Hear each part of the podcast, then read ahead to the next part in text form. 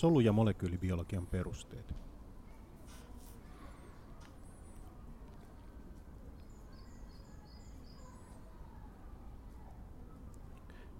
Miten biomolekyylejä sitten tunnistetaan? Millaisia laitteita siihen tarvitaan ja miten ne toimivat? Tästä saa parhaiten selvyyden kysymällä asiantuntijalta. Markku Keinänen toimii Itä-Suomen yliopiston ympäristö- ja biotieteiden laitoksella professorina, ja hänellä on pitkä historia biomolekyylien määritysmenetelmistä ja niiden kehittämisestä. Onnistuin saamaan hänet tänne meidän työhuoneelle. Kun perinteisesti tämä aineiden tunnistushan on tapahtunut jossain opetuslabrassa silleen, että meillä on joku reaktio, joka me tunnetaan hyvin, että, että tota, se aiheuttaa vaikka jonkun värin, kun sitä ainetta siellä on. Mutta miten tämmöisissä täysin tuntemattomissa aineissa, niin miten niitä, tunnist, miten niitä tunnistetaan nykyään? No siihen voidaan käyttää useitakin vaihtoehtoisia menetelmiä, jotka ovat useimmiten perustuvat jonkin kohtalaisen kalliin laitteen käyttöön. Ovat spektroskooppisia menetelmiä ja näitä erilaisia spektroskooppisia tapoja saada selville tuntemattoman aineen identiteetti on useita. On ydinmagneettinen resonanssi, spektroskopia, massaspektroskopia, infra, puna, spektroskopia ja niin edelleen. Ja käytännössä tästä laitteen analyysin tuloksesta tulkitaan sitten kyseisen tyypin spektriä, josta saadaan tuo tarvittava informaatio ja voidaan tunnistaa yhdisteitä. Joo. Miten tota, se itse käytät paljon massaspektrometriaa, niin tota, millainen laite se on ja mi- miten tota, se, se tunnistaa niitä? No massaspektrometri on, on hyvin yksinkertaisesti ajateltuna ikään kuin vaaka. Jos ajatellaan, niin meillä on massa ja massaa voidaan punnita. Ja nyt kullakin yhdisteellä on tietty massa, joka saadaan selville tästä massaspektrometrisestä analyysistä, mutta se ei vielä riitä. Se on pelkästään sen kokonaisen molekyylin, yksittäisen molekyylin massa. Ja massaspektrometria perustuu siihen, että yhdiste pilkotaan, se, se säretään. Se on ikään kuin, että otetaan se yhdiste ja isketään vasaralla. Se menee pirstaleiksi ja sen jälkeen nämä pirstaleet, yksittäiset osaset, jotka ovat tulleet yhdestä yhdisteestä, joka on tuntematon, niin nämä punnitaan tällä laitteella erikseen, jolloin saadaan sitten kullekin yhdisteelle tällainen spektri, jossa näkyy eri painoisten osasten suhteelliset osuudet, ja tämän perusteella päästään tekemään tuota ää, tunnistamista. Joo, eli siinä se, millä se mittaa, niin se määrittää jollain tavalla sen aineen massan ja kuinka monta partikkelia siihen tulee, että vältetään niin kuin, vai, vai miten se... No käytännössä se tapahtuu siten, että meillä on, meillä on useita eri tapoja tehdä sitä. Jos meillä on hyvin hienot vehkeet ja kalliit, niin me voimme laittaa sinne näytteen, jossa jopa voi olla seos hyvin, hyvin monista erilaisista yhdisteistä. Ja ne voidaan siellä analysoida jopa yhtä aikaa.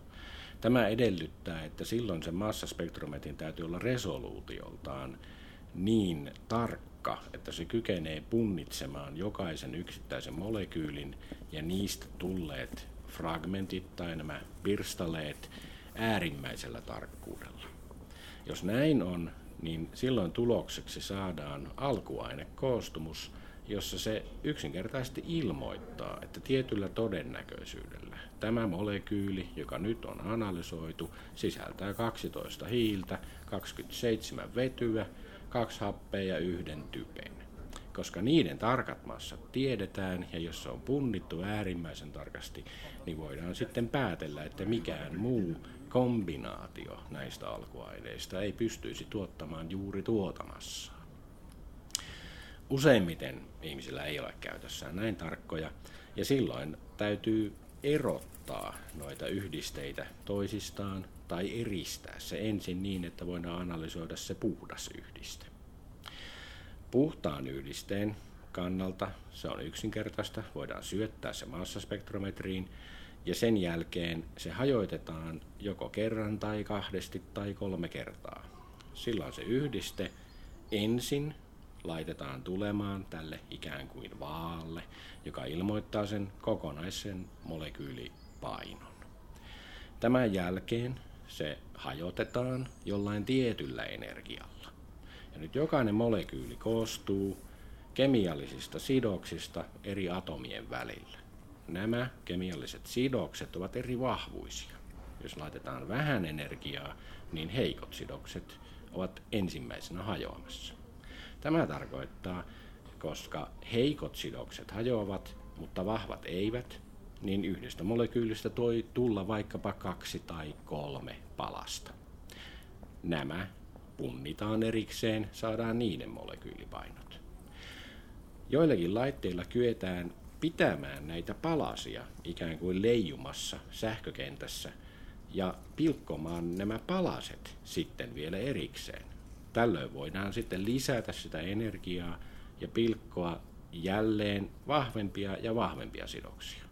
Näin saadaan jokaisesta palasesta, joka on peräisin alkuperäisestä molekyylistä, yhä uusia palasia, joista aina tiedetään, mikä niiden niin sanottu äitimolekyyli tai osanen oli. Kun nämä kaikki on punnittu, saadaan suuri määrä erilaisia molekyylipainoja, mutta lisäksi tiedetään, mistä palasesta ne alun perin tulivat. Massaspektri tulkitaan siten, että se on sen jälkeen ikään kuin palapeli. Sovitellaan niitä paloja sillä tavalla, että tiettyjen massaspektrometrian sääntöjen mukaan tietyt pilkkoutumiset tapahtuvat helpommin kuin toiset, esimerkiksi kokemusperäisesti tiedetään, niin voidaan sen jälkeen hyvinkin tode, suurin todennäköisyyksin sitten osoittaa, että molekyylin täytyy lopulta olla juuri tämä, koska sillä on nämä tietyt palaset punnittu tietyissä suhteissa. Eli massaspekkarilla saadaan tosi hyvin selville tuntemattomien aineiden Kyllä. koostumuksia, mutta onko sillä käyttöä myös silloin, jos tiedetään suunnilleen mitä, mitä sieltä etsitään, eli laitetaan määrää, niin onko tällä esimerkiksi kliinisiä sovelluksia tai vai käytetäänkö tätä pelkästään niin kuin tuntemattomien uusien molekyylien etsintään? No itse asiassa tämä esimerkiksi kliininen tutkimus ja ylipäänsä tämmöinen tarkka tietyn tunnetun yhdisteen pitoisuuden määrittäminen on yksi massaspektrometrian tärkeimpiä sovellusalueita. Ja tämä johtuu siitä, että eräs aivan tietty massaspektrometrinen menetelmä soveltuu tähän ja sitä pidetään ylipäänsä alalla tällaisena, käytetään termiä gold standard, eli kultainen standardi, eli siihen verrataan muita tapoja, kuinka saadaan ne todelliset pitoisuudet. Ja kun pyritään määrittämään jonkin tunnetun aineen todellista pitoisuutta, niin se edellyttää aina myöskin erilaisten ulkoisten ja sisäisten standardiyhdisteiden analysoimista samassa yhteydessä. Tämä tarkoittaa sitä, että jos on kyseessä ulkoinen standardi ja haluamme määrittää vaikkapa aminohappo alaniinin määrän näytteessä, niin se analysoidaan kyseisestä näytteestä, mutta sen jälkeen analysoidaan erikseen eristettyä puhdasta alaniinia samalla laitteella samoissa olosuhteissa, jolloin saadaan tietää, kuinka paljon tiettyä signaalia tulee tietystä pitoisuudesta alaniinia. Tehdään toisin sanoen standardi suora laimennussarja, joka analysoidaan samoin menetelmin. Hyvin usein kuitenkin, varsinkin kliinisessä tutkimuksessa, käytetään sisäisiä standardeja. Tämä taas tarkoittaa, että näytteeseen, jota analysoidaan, vaikkapa plasmanäyte tai virtsanäyte, niin laitetaan ennen analyysiä tarkat pitoisuudet tunnettuja yhdisteitä, joita ei esiinny näytteessä, mutta jotka ovat kemiallisesti mahdollisimman samankaltaisia analysoitavan kohdeyhdisteen kanssa. Parhaat sisäiset standardit ovat niin sanottuja isotooppileimattuja yhdisteitä, ja niinpä esimerkiksi alaniinista voitaisiin ajatella, että siitä voidaan ostaa sellaista alaniinia, jossa on lisätty jokin vakaa isotooppi niin, että se on edelleen alaniini, mutta vaikkapa yksi hiili jonka on normaalisti on C12, niin on, on korvattu C13 painoisella, eli yksi neutroni enemmän sinne hiiliatomin ytimeen. Kun tällaista yhdistettä on pantu sinne sisäiseksi standardiksi, niin silloin kaikki muut ö, olosuhteet voidaan vakioida. Tuo näyte, kun se sisältää sen standardin itse, niin saadaan vielä tarkemmat tunnetut määrät. Ja tämä on se gold standard näissä analyyseissä. Eli periaatteessa tässä oli se, että otetaan joku näytepalo, joka hajotetaan ja sitten se molekyylikin vielä hajotetaan. Mutta onko niin kun mitään mahdollisuuksia tarkastella esimerkiksi spektroskooppisesti näytteitä rikkomatta? No siihen on kaksi pääasiallista tapaa. Ensimmäinen oikeastaan perustuu myöskin massaspektrometriaan. Ja silloin puhutaan, puhutaan kuvantavasta massaspektrometriasta, joka tarkkaan ottaen rikkoo näytettä, mutta vain äärimmäisen vähän. Ja silloin näyte laitetaan tuollaiseen kuvantavaan massaspektrometriin niin, että näytteeseen kohdistetaan esimerkiksi laser, valoa tai tarkkaan kohdistettu liuotin suihku, joka on sähköisesti varautunut. Kummassakin tapauksessa näytteen pinnasta kyseisestä täplästä, mihin tuo kohdistetaan, joka on tyypillisesti noin millimetrin kymmenesosa halkaisijaltaan, niin sitä näytteen pinnasta irtoaa vähäinen määrä ainetta. Ja siinä pitäisi sitten olla kaikki ne yhdisteet, jotka siinä pinnassa ovat, ja nämä imaistaan vakuumiin massaspektrometrin sisään ja analysoidaan, jolloin kaikki siitä kyseisestä pisteestä lähteneet molekyylit voidaan sitten analysoida massaspektrometrisesti. Ja kuvantavassa massaspektrometrissä tuo liuotin suihku tai laser ohjataan tämän jälkeen automatisoidusti siten, että tällainen robotisoitu systeemi voi ampua siihen pintaan tällaisen matriisin. Yksi analyysipiste kestää noin kaksi sekuntia, kolme sekuntia, mikä tarkoittaa, että sanotaan varttitunnissa saadaan analysoitua varsin laaja alue jostain näytteistä ja voidaan saada karttoja siitä, että kuinka nuo yhdisteet ovat jakautuneet siellä.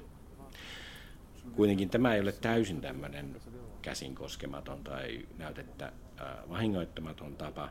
Jos sitä halutaan tehdä niin, että mitään vaikutusta ei, ei tuohon näytteeseen tule, vaikka kyseessä on vaikkapa elävä, elävä ihminen tai, tai jokin kasvi, niin voidaan käyttää myöskin elektromagneettisen säteilyn erilaisia osia. Ja näistä tietysti tunnetuin on näkyvä valo. Ja kyllähän näkyvän valon avulla voidaan ottaa, ottaa vaikkapa kameralla kuvia ja siitäkin saadaan tietoa näytteestä. Mutta tavalliset valokuvat eivät anna kemiallista tietoa.